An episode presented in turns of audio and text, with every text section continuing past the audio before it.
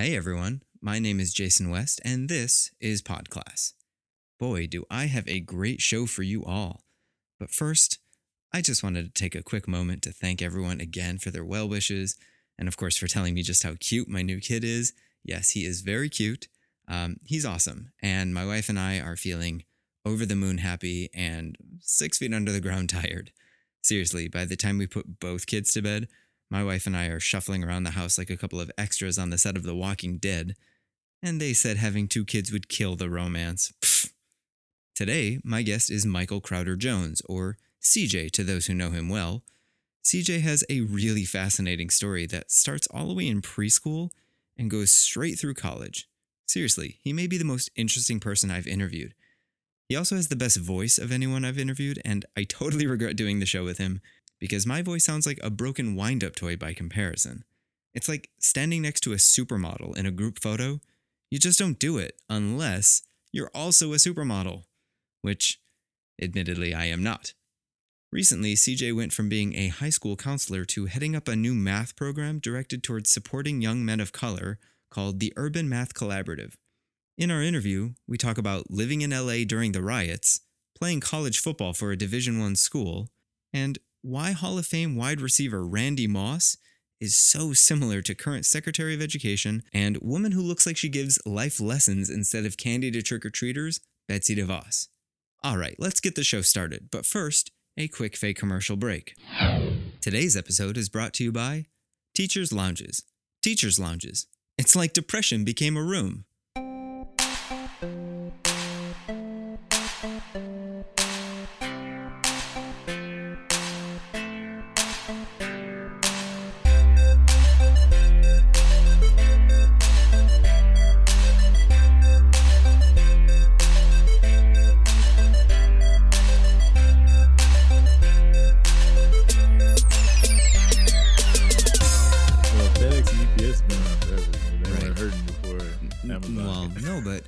Started only using like FedEx and and uh, UPS Well, for their delivery their own systems. people. Hmm? They have their own delivery trucks. Well, now that's the new thing. And that's the anybody. weirdest thing. It's like. Uber. You can go say, "I want to drive for Amazon," and now you're delivering for Amazon. It's the weirdest thing. Like I will, the you know, my doorbell rings. Mm-hmm. I, I happen to be right near the door, so I open it up, and there is somebody who I see them already walking away, hmm and they just get in their like Toyota Camry and drive off, and I'm like, that was the delivery truck, right, just some rando in a Mhm. car. right. And not only that, but then they take a photo of your front door They're like, "Look, with the we package. left it here." Like here it is. I mean, it's kind of great, Uh, but it's also like it's just so against type of what I've gotten used to over Mm. you know the years of seeing things delivered in a big brown mhm, or a big white truck. right. Somebody wearing a uniform. No, they're just you know wearing cutoffs. hmm it's so weird. Yeah. Yeah, take it back to the teacher profession. Same thing. Oh, I mean, yeah. e- It's all changing. Well, listen, that was as good of a segue as we'll get. And you should be the one doing this, not me. Uh, welcome to the show. Thanks Thank for you, being here. you. Excited to be here. Uh, so, you just recently got a, I don't know, would you call it a promotion? Job change? If you'd saying if a promotion means I got more money, then I definitely did not get a promotion. um, what I did is, a, I would say, a change of position. okay. I'll go with that. So, what what is this new position that you are in? Because you you were a counselor in a high school, Correct. right? And what is your position now? So my position now is a program director of um, a, a program that's being piloted. Um, it's called the Math Collaborative, and the goal of the Math Collaborative is to I don't want to say ensure, but really, really support Mm-hmm. um, provide support holistically for students of color, primarily male students of color. Okay.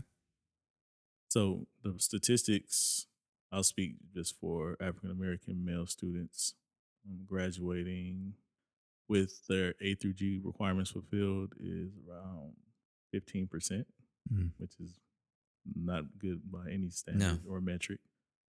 Um, and what people have noticed the term has become kind of like a catchphrase. Math is the gatekeeper. Mm. So, Math Collaborative is supposed to provide support specifically in math to make sure students um, can get past through and past Algebra 2 with the C or better. Obviously, um, the program is going to provide a lot more support than that. That's Sure. at the basic, basic, basic level. Yeah, yeah.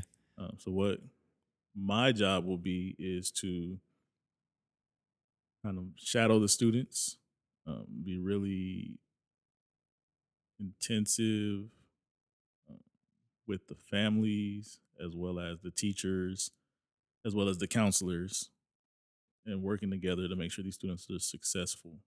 What that looks like for me hmm is making sure that they can stay engaged in their in their own education process in a healthy and productive way for their complete high school careers and beyond. How many students will you be overseeing? Each cohort will be 30 students. How many cohorts?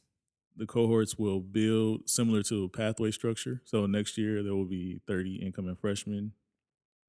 Year after will be 60, Mm. followed by 90, capping out at 120. And it's 30 spread out across a couple of schools or just each school um, can model it, you know, however they want to. There's a the the basic premise is that your students need to succeed. Mhm. So whatever, because each school is so different, um, each school will be slightly different in their in their program. Mhm. So when you're talking about young men of color, are we talking predominantly uh, young black students, Mhm. or is it uh, of any minority subgroup, whether it's uh, Hispanic, Asian American? so the the highest need group Mhm. would be the African American males. So it's going to be slightly, um, a slightly higher number, but Sure. it's we're focusing on Black and Latino Mm. males. Were you always good at math? Good at math? That's that's an interesting question. sure. So the best part about this, Yeah. and me being a part, a, a program director for this, is that I have a history credential. Okay. Um, so my math background. You're like I, I can tell you dates. no, that's- no, no, that's my no. I was. I was actually pretty good at math. Okay. Um, was I interested in math? Not in the slightest bit. Sure. I, I probably could have done really well in math if it was something that I was interested in and Mm.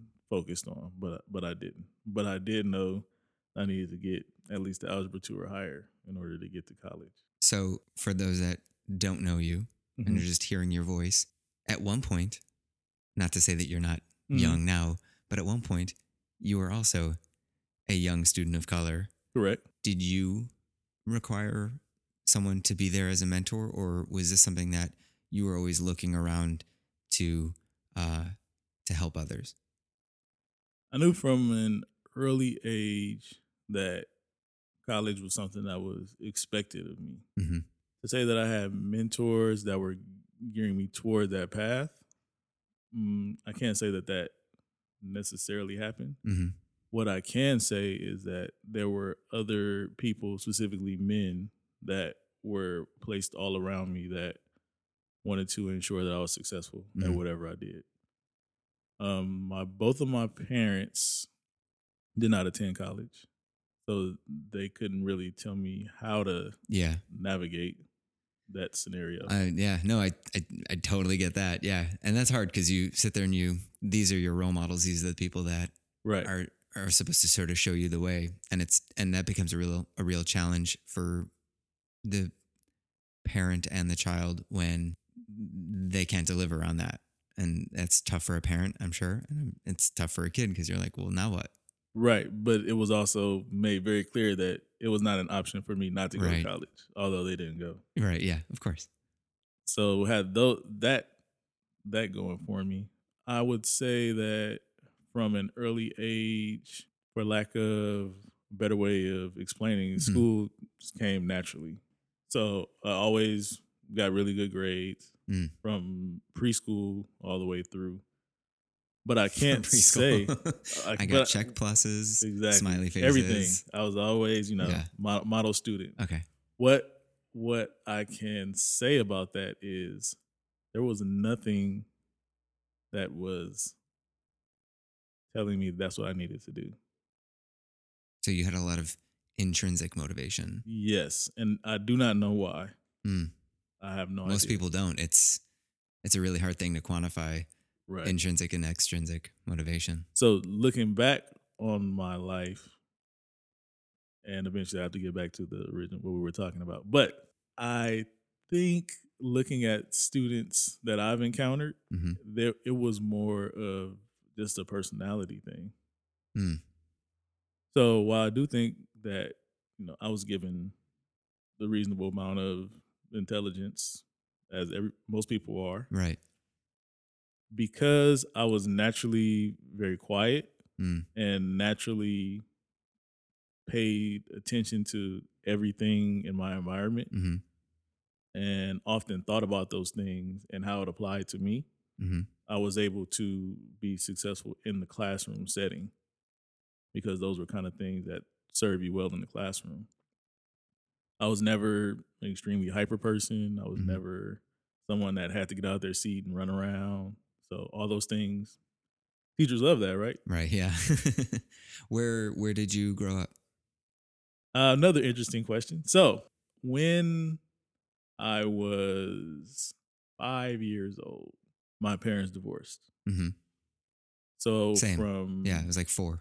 So from zero to five, I was living in Inglewood. Okay.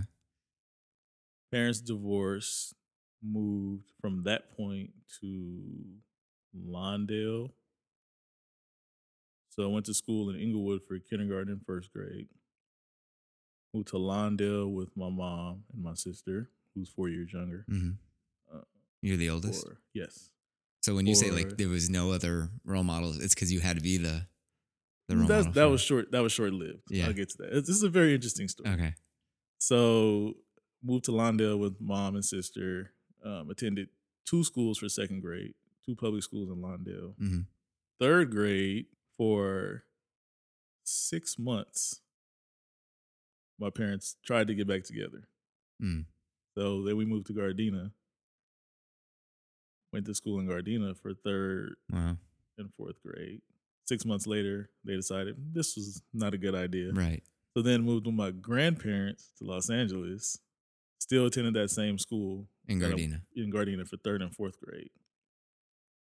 Fourth grade, into fourth grade, my mom got remarried hmm um, to they're they're still together today. Um, you know, I look at him as a, a, another father, Mhm. a great man, you know, all that stuff. So then I spent the majority of my childhood from that point, from nine until seventeen in Compton. So you were like an army brat growing up. I tell I tell all the students um, Yeah. when I first meet them, I'm like, I I do not have the same experiences that you have. I don't Mhm. share the same trauma necessarily, but I do know what it's like to have to try to fit in and belong in Yeah. a bunch of different places. and be untethered from something. Right, Yeah. right. So you experienced what four different schools or school systems? Because you were in LA Unified first. for the most part, but you had four different schools, right? So kindergarten and first grade, I was still in private school. Hmm. Second grade, when they first divorced, those public school, two different public schools.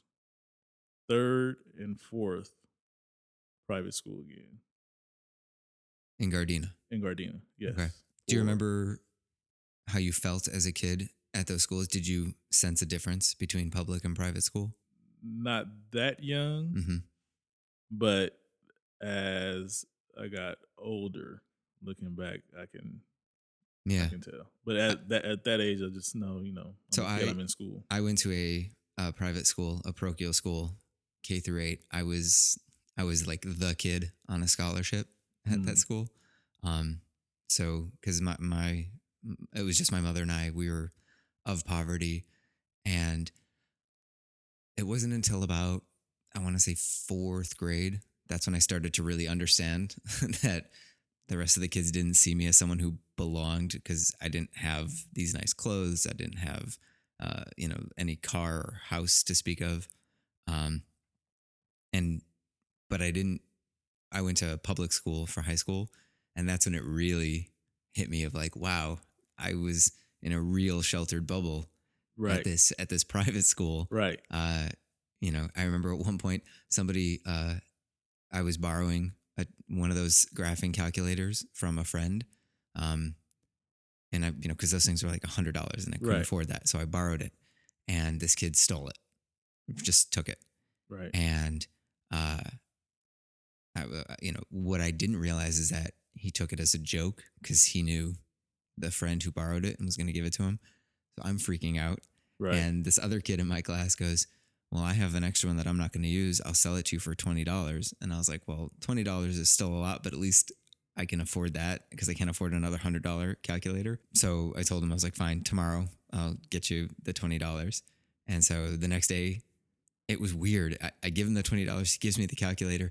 And it was like a sting operation because then, like, the dean walks in and he's like, You two. And the police at the school, You two, out, let's go.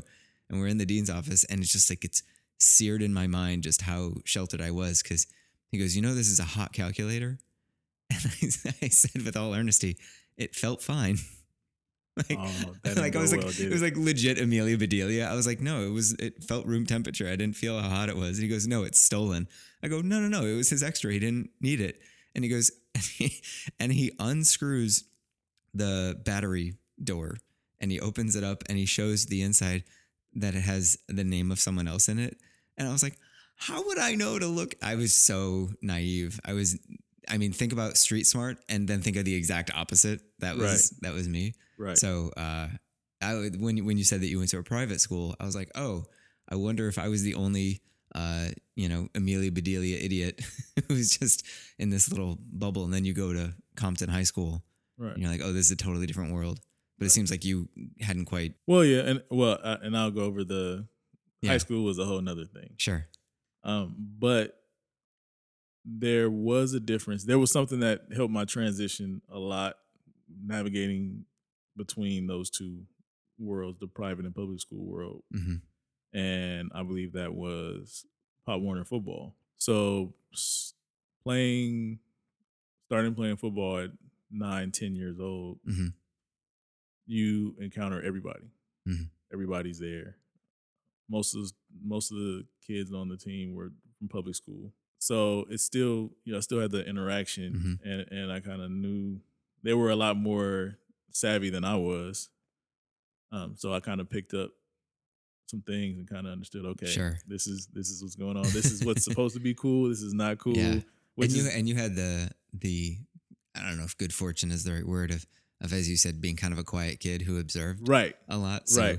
You you could adapt right, pretty quickly, whereas Right, right, most kids are either not quiet or not observant at all. Right. Yeah. So so the by saying setting up that education was always a priority for Mhm. my mom. She wanted to make sure that I was in you know the best schools possible. Mm.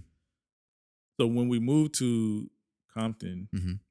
I I never attended Compton Unified schools, so I don't know what that experience would have been Sure. like. Um, so she would still commute me back to Gardena, which I don't know if that was you know top notch or whatever, but I knew Yeah. that it was probably a step up from where I Yeah. would have attended school. Certainly in terms of safety, because I used to teach at a school Mhm. uh, that was blocks away right. uh, from from one of the So- Compton Unified schools, and it was just like lockdown every other day. Right. So so things that become normal Mhm. and, and live in that environment are not necessarily normal. Right. You know, helicopters, hmm shootings, having to stay within a certain perimeter of your house. hmm At least at that time, you know, we're talking early '90s. That those things are, Yeah. yeah, those things were essential to surviving at that time. Were you living in Compton by the time the LA riots, or was this after? Absolutely, no, I absolutely was living. How was that? Must have It been wasn't- intense. it really wasn't something that was considered scary. Mm, It was unusual. It Sure. was like this is really weird. What's going on? yeah. Um, to you know see things burning in your neighborhood burning down and things like that. That's, those Yeah. definitely something that's like wow, what's going on? Mhm. But it wasn't really feeling of anxiety. It was it was more like. Mm,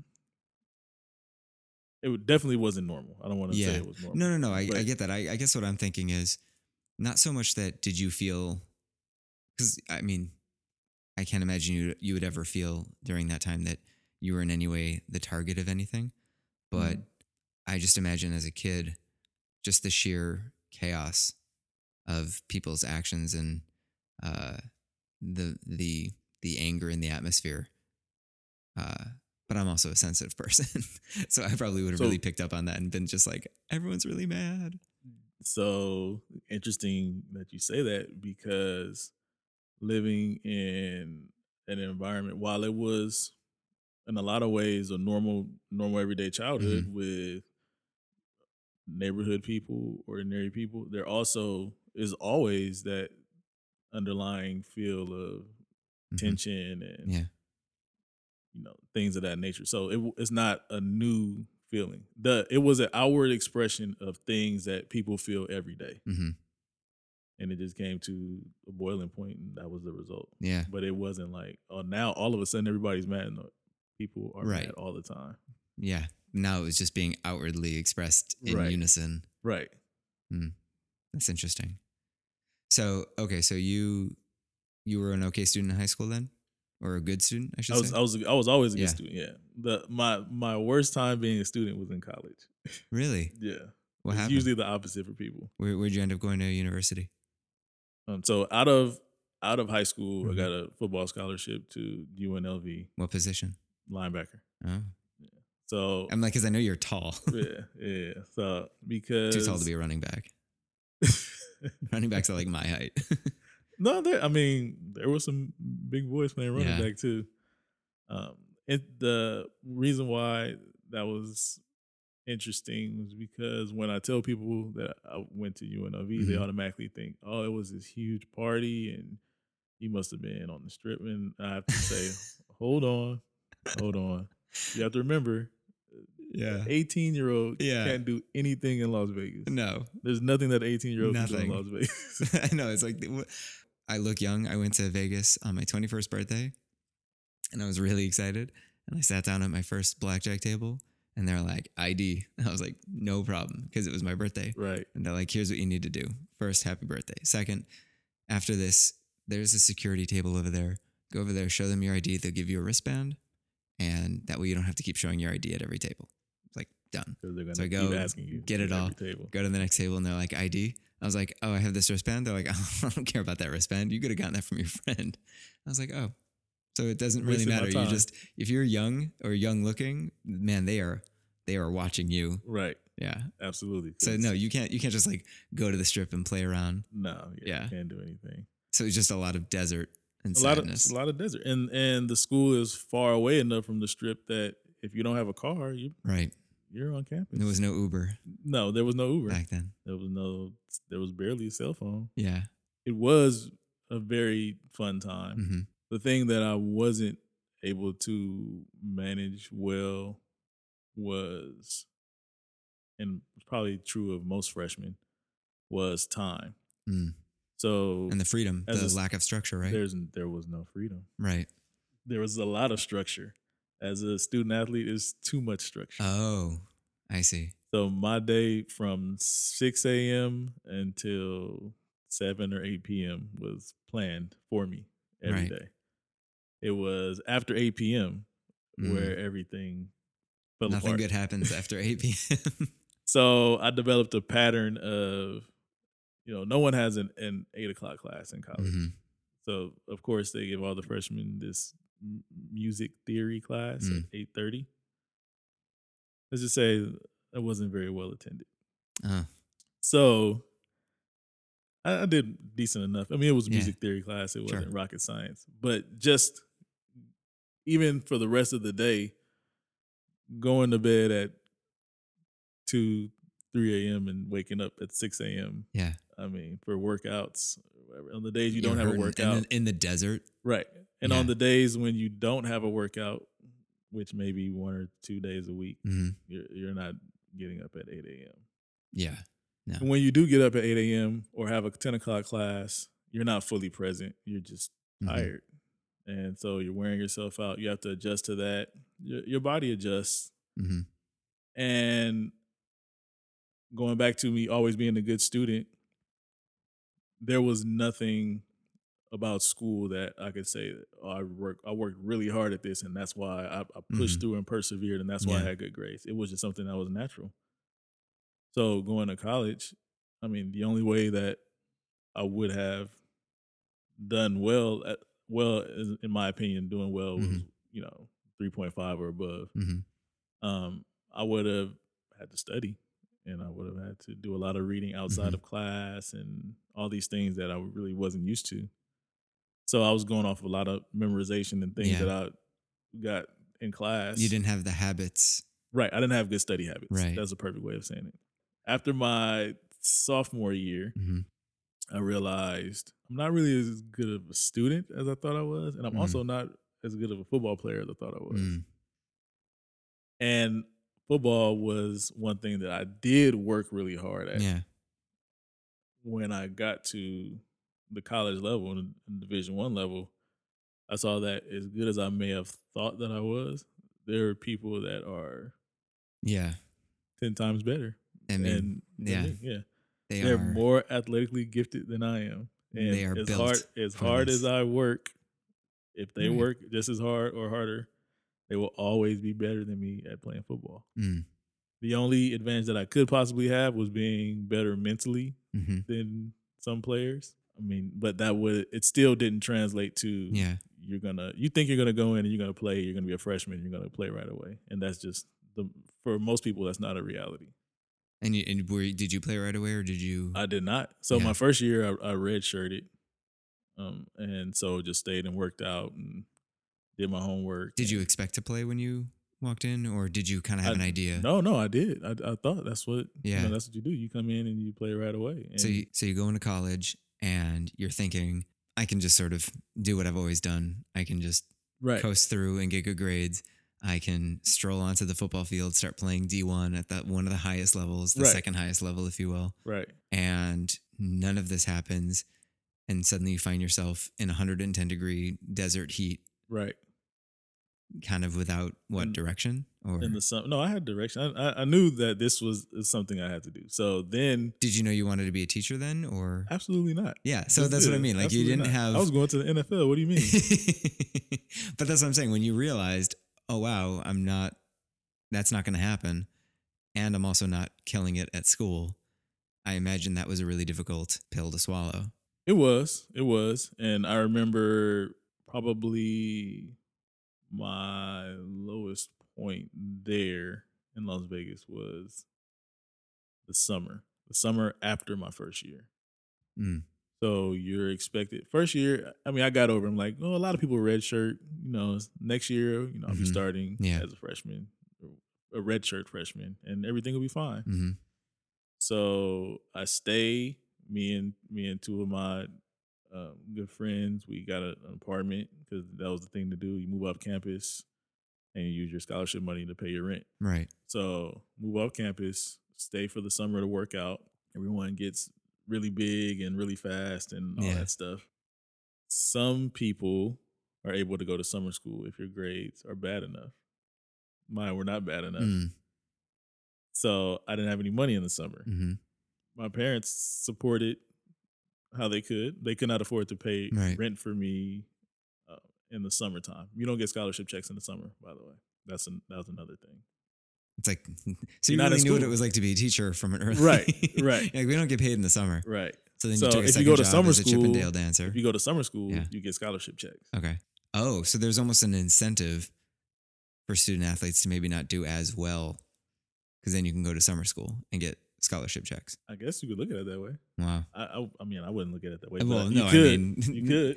Yeah, well, right. But there's, it- you know, in the same way that there are students who almost actively try to not do well in school, in high school, so that they can go to summer school because otherwise, what else are they doing in the summer? They don't want to be home for the whole day. That's not something that most people would look at it that way. But I'm sure there are some kids that look at it that way. Definitely, definitely. Yeah. They everyone had jobs. I wasn't in the position that older players were to get the the good jobs. Mhm. Uh, you were maybe you know your car dealerships and Chippendale dancers. internships. I'm just gonna keep pushing things. it to see if you break and go, yeah, that was what. I did. There was no there was no Chippendale dance. so I was working for my second job. My first job was sweeping hair in the barbershop for free haircuts when I was 13, from 13 to Mm. 15. Second job was at Walmart. as a as a greeter or Hmm, That would have been spectacular. Middle of summer, Las Yeah. Vegas, averaging 110 degrees. This is one of those super Walmarts. Mm, entire job was the carts. going to get the carts Ah, for eight hours a day, full time. That's rough. Full time. That lasted all of the exact amount of time that I needed to be able to pay the rent hmm for the summer. And from that moment, I said, I'm definitely sticking with college. Yeah. Because this is extremely hard work. you know for Yeah. Not a lot of money. That's a that's a really good PSA. If you have a student who's not doing well in your in your program, just be like, hold on, I, I got you an internship. Definitely. You're gonna go collect carts at the Definitely. the neighborhood Walmart. yeah, it was that was some that was some tough work. Just the being outside part. Because before work started, I had to go and work out at 8 a.m. for an hour and a half. And summer workouts as a division one athlete are are extremely intense. Yeah. Add on to that, it's 110 degrees. Well, and also you, it's it's a little dejecting because you kind of get to see, in a way, the worst in humanity. Um, one of I, I always joke, you know, I'm a really good person, but I have no problem when I shop for eggs of taking out a bad one and putting it in another cart and swapping it so that I can have a whole twelve thing and just like, oh, it's someone else's problem. Mm. But it's the same thing with with carts. I'm sure that people just, you know, I'm a good person, but I'm just gonna leave it here oh, on this to median day, to under day, the tree. My wife thinks it's the funniest thing. To this day, Yeah. when we are grocery shopping and we put the stuff in the basket, I find the cart rack. Same. I'm the exact same way. I'm Yeah. like, I don't care how far I have to walk. She's like, just leave it there. Do you see all these bags? I'm like, no, I'm gonna walk I'm not gonna be that person that does to the that. cart rack I know. because I mean they have the the cart people, especially at Costco, Yeah. they have an advantage now because Yeah, those little cars. No when when you go to a certain point, you can't roll it anymore. There's like Oh, some kind of sensor on it. That's true. I found out the hard way one day. I I parked at a Target, uh, or I went to Target, but I tar- but I parked uh, at the we have this really big mall uh, where there's like a Target, a Trader Joe's, uh, TJ Maxx, like there's all these like things, and I was like, oh, I'm gonna go to Trader Joe's first, and then I'll walk over to Target. Went to Trader Joe's, got my stuff, put it in the car, walked to Target, got a bunch of stuff, started pushing the cart, and got maybe 800 feet away from my car, and the cart just stopped. Mhm. I was like, no. Yeah, I never knew that happened. That was completely by I had accident. no idea. And then it doesn't it doesn't move in any direction once it locks. No. It just stays there wherever you are. Yeah. So I don't know if they have the a magic key that unlocks it or what, but Yeah. It's they didn't have that in No. 2001. They didn't have no, and they're just everywhere. And In- you're on like a Where's Waldo search for you have to cards. Go in the neighborhood and get them. Man. So you did okay in college. At what point did you realize So after, to be? so the reason why I say that that was my lowest point was Yeah. I was working, working out, and then the season started. Still in summer, and a lot of my family is in Arkansas. Mm. So the first game of the year was in Little Rock, and we're playing the University of Arkansas. So all these family members bought all these tickets. And They're like, "Oh, we're going," I'm and gonna see you sit on the bench. It'll be like Right. Rudy. That would chanting for your that would have been better. CJ. So I didn't even make the travel team. oh no. So they're all at the game, and my parents flew to Arkansas and all that, and I'm sitting in Las Vegas watching the game on TV. So Ah. at that point, I'm like, oh, okay. Yeah. And nobody made a big deal about it. They were like, "Oh, we're just going to support the team and all Yeah. that." But you know, I felt I know. Terrible. Ah. so at that point, I knew. I'm like, okay. Well, I said there's probably a point where I, I will start. It'll probably be closer to junior, senior year Mhm. after I've been in the program for two or three years and you know, veteran and more savvy and Mm-hmm. all that stuff. Probably not going to the NFL, and I'm fine with that. So I do the. I finished the season. Mhm.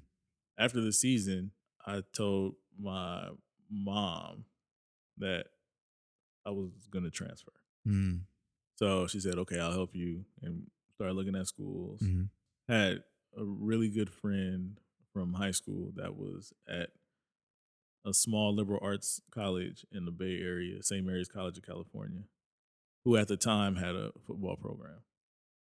So called him up, put a feeler out. Um, one of my high school coaches was coaching at San Jose State, put a feeler out there. And I, on my own, me and my mom drove up to the Bay Area, went to both schools. Mm. And when I got to St. Mary's, I fell in love with the campus. I said, you know, this is the kind of place where I think would be perfect for me. Talk about a Completely about different. difference between Completely different. And now we're back to private school again. and the right? Bay Area. And now, yeah, the public private school, That's true. Same, the same yeah, dynamic. So I got Mhm. there, you play football, and Mhm. it's it's not the same. It's Division One still, but it's it's one double. yeah, A. yeah, yeah. By that point, I I already knew that you know football wasn't really my thing like that anymore. That was so much of my identity. I wasn't really ready to share that. Right. Um, so my my dad is he was a huge football guy. He was my coach after right after they got married. He he was my coach for baseball, football, all those things, and he it was very much his dream also uh, because he was he was a lot better athlete than I am, and he felt like it was just a different time, Mhm. and he ended up going to the army and turned down athletic scholarships to go to the army Mm. because um, he had other family obligations and Sure. things like that. So it was his dream to make sure that I went as far as I could go Mm-hmm. in football. So there was that pressure. Then it was, you know, in my community, Mm-hmm. there was this whole thing of, oh, you're, you know, you're, oh, you're a football player. When I come home, oh, how, you know, how's the season going? That was very much my identity, friends and family. Mm-hmm. So I had that. Did you find that? Because I find this with a lot of my students that there is, I don't know if pressure is the right word. It's almost that sports is the most realistic life draft, life raft for a lot of the, the young men, I should say. Right. And it's, I'm going to play soccer. I'm going to play baseball. I'm going to play basketball. And, and, and did you feel like that was a driving part of your desire to play? Not just what you were saying with your family, but that that was sort of culturally with a lot of your friends where you were all headed or I would definitely say that is a huge, but it's it's yes to answer the question.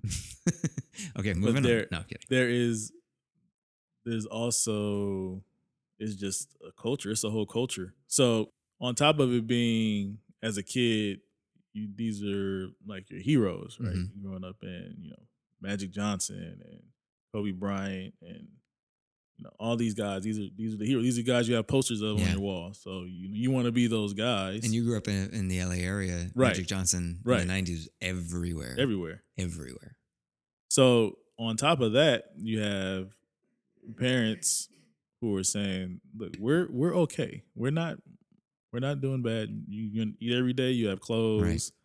You know, they were able to afford private school. Maybe not the best private schools, but private school. So we're not hurting. However, we cannot afford to send you to college. We make too much money for financial aid, hmm and we don't make enough money to pay for your education." and you are not uh, part of a small group of uh, parents and family who have that it's Right. that is a huge thing and that is something that continues to go uh, unanswered in terms of by universities and colleges uh, and, and i think that's one of the reasons why uh, student loans have become such a huge problem Right. That's in, in this country we can afford to go to school. because it's I- Unless there are too many of us who are in this very wide window of well i'm not you know I, i'm not making under you know $20000 a year or something like that Right. but i'm also not making 70 to 80 a year Right. It- it's a very very large window of salaries Right. So I knew, and a lot of my friends knew at a young age Yeah.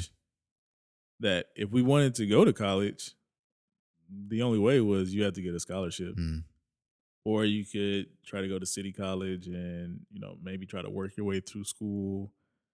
Um, but if you wanted to go straight out of high school as undergrad, that was that was the way to go, and that was how everyone pursued it. So on top of having the glory of being, you know, hero and Sure. all that stuff, then oh, you get to go to school free too. hmm So at an early age, that's what I was working towards. So, like I said, in football, I was working really hard. I would get up at 5 a.m. and work out and all those things and run and all the extra stuff that you needed to be good.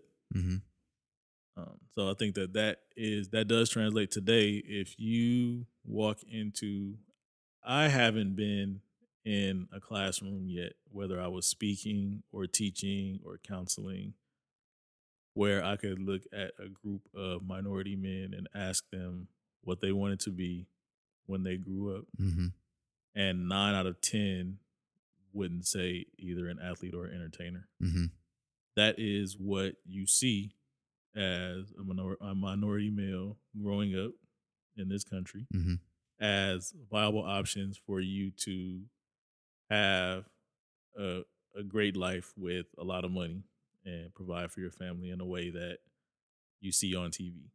So uh, we've kind of um, we've covered a lot of ground here. Right, Uh, we're gonna try to. I'm gonna try to land this plane here. right, Uh, so coming back, you were always a good student. You were a, a good enough athlete. right, Obviously not um, an elite athlete, but you were a good Right. enough athlete. Now you're in a position where you are working with uh, young boys who are in a position where they're not good students for the most part, right? This group that I'll be working with Right. now, I'll give the exact parameters. So it's between 1.8 and 3.0. Okay. Those those are the criteria. So it's it's a large window, but it's the majority of it is not doing right. so They're well. not doing spectacular, but Right. with some scaffolding, the goal is for that entire Mhm. group from starting high school at a 1.8 will be ready to go to college by the time they graduate. So, what connection then do you feel with these students? How do you? Because if your story is, I've always been a really good student, Right. and everywhere I've gone, I've kind of succeeded to a degree until you get to college and you Right. realize, oh, I'm not sort of the cream of the crop of athletes. Right. How do you then connect with? How how do you plan on connecting with these these young boys? Right. And and that's a great question. And the the answer is the same answer that I of, advice that I give to all educators Mhm. is the very first thing that you have to appeal to when you're dealing with anyone and you're just trying to speak with anyone is they have to know that you view them as a human that's full of compassion and empathy and um, you have their best interest in mind. So once any student knows that, it, I mean, it, it helps obviously that physically they can Mhm. relate to me. Sure. Um, but on another level, once a student knows that you are interested in them as a person and things they go through, and you care about them succeeding, you want them to succeed, but your interest in them is not contingent upon them doing something for you, Mm. then you're likely to get maybe not exactly the desired results that you want, but you'll get a lot further than someone who they know Yeah. is only into what you can do for them. In most cases, Like do well in my class, do well yeah, in my program. yeah. It's really You have to like what I'm telling you. You have to like this. If you don't like what I'm telling you, then I don't like you. or I'm I'm being nice to you and I'm I'm seeing how you are, but it the contingency is if you're not gonna try in my class, Right? Then this relationship ends. Yeah, it doesn't work. Yeah, doesn't work for me. You have to doesn't work for the kids. They can see right through it. right. Yeah. Right. It's hard for someone to understand someone who has gone through a lot of trauma at a very young age and had to process that and still go to school and do well and all those things. So, you know, we all we're all speaking and thinking from our own framework. So you're like, this student is not doing any homework. They don't care about this subject. They, uh, you know, they're disrespectful. They won't sit in their seat. They won't do this. They won't do that. because you're coming from your own framework and you're like, well, first of all, most teachers were decent students. Most teachers, Right. so they're like they're they're feeling. I mean, not a- me, but yeah. It's a personal. they're feeling like it's a personal attack on what they're saying and what they're doing. So the Mhm. student is disrespecting me. Yeah. The student is doing this to me. The student is doing this, and they won't just be quiet. They won't just learn. They're disrupting my class every day. When really everything that the student is doing has absolutely nothing to do with the teacher. right. Everything to do with things that they're trying to process. When you're dealing with 35 students at the same time, Right. It's easy to say, but if you don't have those internal checks and balances, it's easy to fly off the handle and say, you know, this I, I'm not even dealing with Right. this kid anymore. Yeah. So it all goes back to humanity. I mean, that's my that's my magic pill right there. Yeah. Treat every student as if they were their own human with their own feelings and emotions and strengths and weaknesses and try to help them the best they can along their journey because you're just one step along their journey. Yeah, And for one a very many, yeah And you for can a very be a- small percentage of time. So why not be why not be someone that a student looks back at and says, I really wasn't a great student and I know I gave this teacher a hard time, but They they, really helped me." always treated me like a human being Yeah. and they helped me. It's great. Well, uh, good luck with this not promotion, with this uh, change in position. And uh, I'm hoping that we might be able to check in every once in a while to see how it's going and to see. you know, I'm I'm really excited. And, and, you know, hopefully I will get at least five years to Yeah. really see how this thing plays out. Um, and and I think that it will be successful because of the idea of bringing teachers, parents, counselors, administrators all together for the benefit of this cohort of students. Mm. Um, so I think I think it's going to be a great thing. I'm excited. it's great. Uh, you ready to play some games and do some segments? Definitely, let's go. Okay, so our first segment is it's a bit of a choice, and I'm gonna I'm gonna leave this for you. Uh, it's called best slash worst teacher story. So this is an opportunity for you to either share your uh, best story from your career in education, something that you look back and hopefully by the end of your career, this will be this thing that you're going to point to and say, this is one of the best things that happened to me in education. Or you can look at one of your worst teaching stories and just share that with the audience, going, look, this was one of those moments where, I mean, it's in retrospect, it's not as bad as it felt in the time, but in the moment, man, I was like, is this really teaching? Uh, so I'm going to let you choose best, worst teacher story. What would you like to share with the pod class audience? I'm gonna go with the best story. Okay. In the interest of keeping it positive, I like it. Yeah, I like to keep it positive. Yeah. So my my philosophy, not only in teaching and educating, but in life, is when I meet someone or when I interact with someone, I want them to I want to leave them with them feeling better than when I came. to Mhm.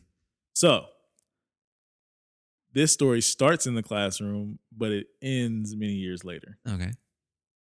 there was a student in my 11th grade US history class who we would consider not a good student. Mhm. He kind of goofed off, didn't really turn in any work. He failed the class. And every so often, he would have something really insightful to say during class discussions. I love those students who do nothing or goof around or act like they don't have uh, the type of brain power that can hold a thought for longer than like a firefly illuminating. but then every once in a while, they just turn into Confucius. and You're just like, are you the most brilliant person Right. who ever walked the earth? Like, how did you come up? I, that, those kill me. And the answer time. is probably yes. I mean, if we go back in history and look at, you know, all the brilliant people, they probably weren't good All students. the best quotes we've ever seen throughout history Yeah. are just that one moment of lucid Right. thought that those people had. Otherwise, they were just crazy and all over the place. That'd be right. amazing. So I'm at my my favorite restaurant, and this is a shameless plug. Steamed in Long Beach. I love this restaurant. What's it called? Steamed. It's a It's a vegetarian cuisine restaurant All on right. Third Street. Free Good stuff. advertising. Good stuff. So when CJ shows up next time, steamed, hook him up, give him some Exactly. free food. Uh, so I'm I'm in steamed on my weekly order. Mhm. And this- weekly, wow, weekly that really order, is your yes. favorite Yes. restaurant. This student comes in, and Yeah. now he's semi-adult. He's Mhm. probably 21 or so at this point. So last time I, I see the student, he's 16. Mm. He comes in, and I'm like, "Hey, how's it going? You know, what's going on?" He's like, "Oh my god, I've been looking for you. I've been looking." I was like, "Well, you know, I'm around. Still work at the school. Yeah. um, at this time, actually, I wasn't at the school. oh. Uh, so I'm like, you know, so what's going on? What are you doing? And he's like, oh, I'm I'm in my senior year at Cal State Long Beach. And I said, oh, okay, that's good. Like, you know, what happened? And so, how did you get in? right um, in my mind, I'm like, how did you get there? Because last I checked, you had all Fs in the Oh my 11th gosh. grade. So he said, well, after that year, I decided to go to an alternative high school and make up my credits. So I graduated a little late, but I graduated. Mhm. He said I went to Long Beach City College, where I got straight A's for two years, and then I transferred to City College. And I said, "What happened?" He said, "Believe it or not, He's like, I, I threw a I threw a penny into a fountain, made a really big wish. No, he said he said I learned a lot in your class Wow. and it was the first time that I felt like I belonged in school. Wow. And I said, that's really interesting because you didn't do anything the whole year. and he laughed and he said, I didn't write anything down. yeah. But I was doing. I was doing a lot of my own work in, in my head. And after that summer, Hmm. I said, I think I I can be a good student. I think I can do this. And he said, being in your class was the catalyst for me deciding that I wanted to do something different. And I feel like I could do something in education. So I'm like, really? I was like, what did I do? Because I don't remember he was like, I don't know if it was anything you did, but it was the way you made me feel. wow. He said every other teacher always wanted me out of their class and said, you know, you're messing it up, da da da. But I always felt welcome and you let me speak and you let me share my thoughts and opinions. And I said, hmm, that's pretty amazing. I was like, I didn't expect that coming in to get my You know, quinoa that- and rice. I mean, quinoa and beans and, you know, but I will take it. so it was the not only was it the best meal that right. you had, it was also the best teaching experience. Right. You know, that's amazing. You, I talk about this a lot, especially with uh, new teachers, that the fruits of our labor as teachers often go unseen or unfelt. Uh, in in your case, had you not you know gone into this restaurant, Right. you would have never known the impact that you had on this kid. And that's probably true for dozens of other kids that you've impacted. And it's one of the harder things about being a teacher is, you know, you you you plant a tree or a little seed of a tree Right. in a in a, in a forest and then you leave. Right. You, you know, because the tree doesn't leave in this metaphor, but right. I think you're following me. But Mm. Normally the the student leaves, but you leave in this metaphor, and you don't typically get to revisit that forest to see how well the trees are doing. And in your mind, you're hoping that the tree is doing well, Right. but for the most part, you just never know. And it's really cool. Every once in a while, you go back in and you're like, "Hey, I put that tree down, and I." Thought there's no way that this thing is going to make it. It's just not getting enough light. It's not getting enough rain. And wow, look at how well it's doing and you feel great about it and it's man that you know teaching is hard for so many reasons but one of the reasons is you just ne- you just never get to know or feel in the immediate aftermath of what you've done if what you did had a real impact or not Right. and that's and really it, cool it's great when you do. yeah oh it's, it, I mean, yeah, those it's things. the best One, I, I need a student. This is very selfish, and and this is true for me. I need a student at least once a semester to tell me that something that I'm doing Yeah. is helping them. no i totally get it I don't think I'd like to keep doing it. Uh, it, it's hard, yeah. And I'm sure that day you were like, you know what? I'm gonna get myself a special treat. It's- it- and like, I've earned this. Whatever I'm gonna get now. when- and it never fails. Whenever it happens, is always the day where I'm like, I'm gonna take the day off tomorrow because this is getting to be a lot right now.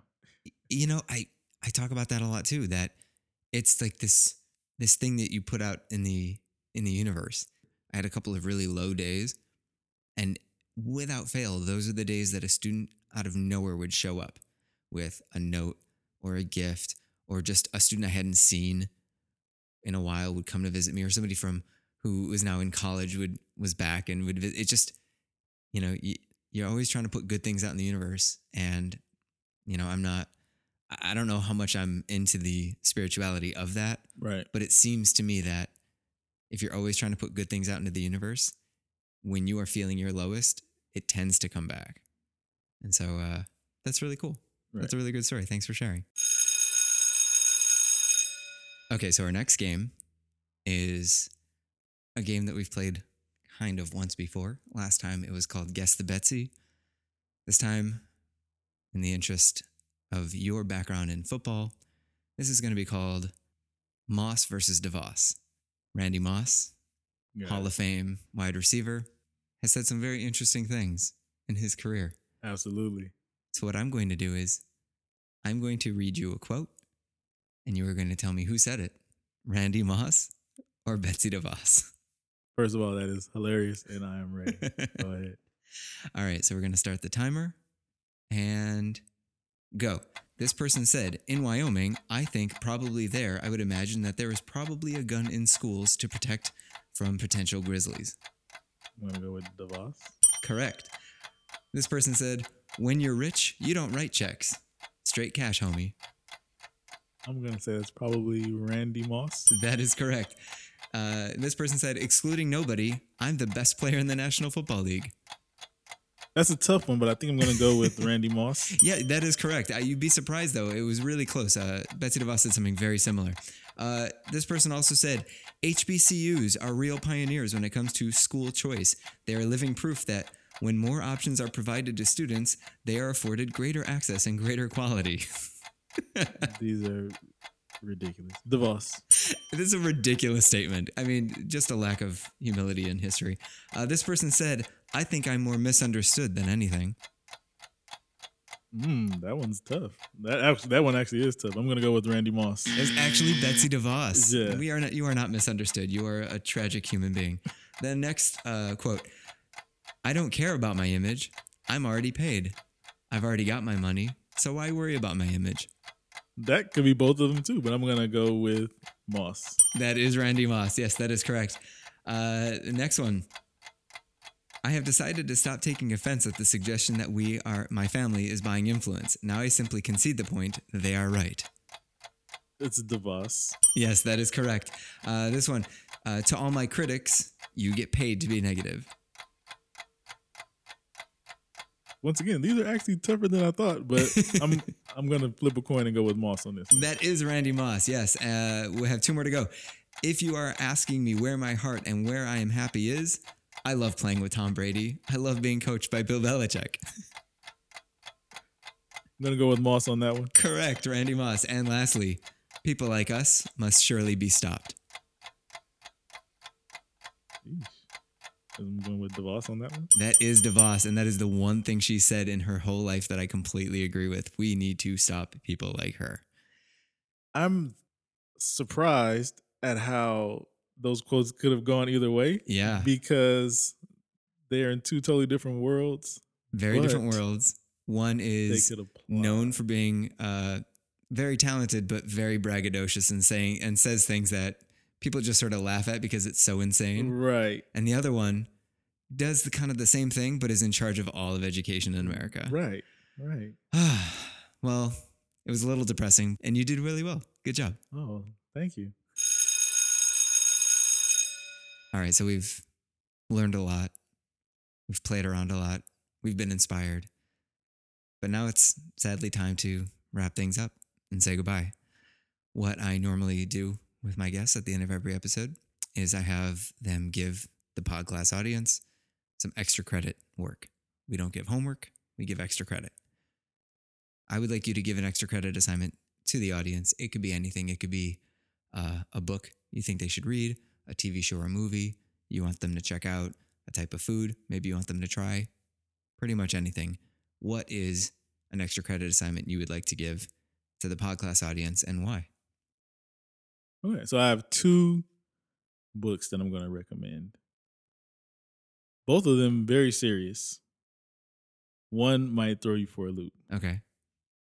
The first one, Crime and Punishment by Dostoevsky. absolutely not. That would be last on my that list. That would throw me out for a loop for Right, sure. Right. So the first one is The Four Agreements by Don Miguel Ruiz. And it's a short read. I'm kind of a speed reader. I read it in a day, but you know, Wow. you should probably take your time and take notes and all that. Um, I would. I, I've read it four or five times, and I'll probably read it again because I get something new every time.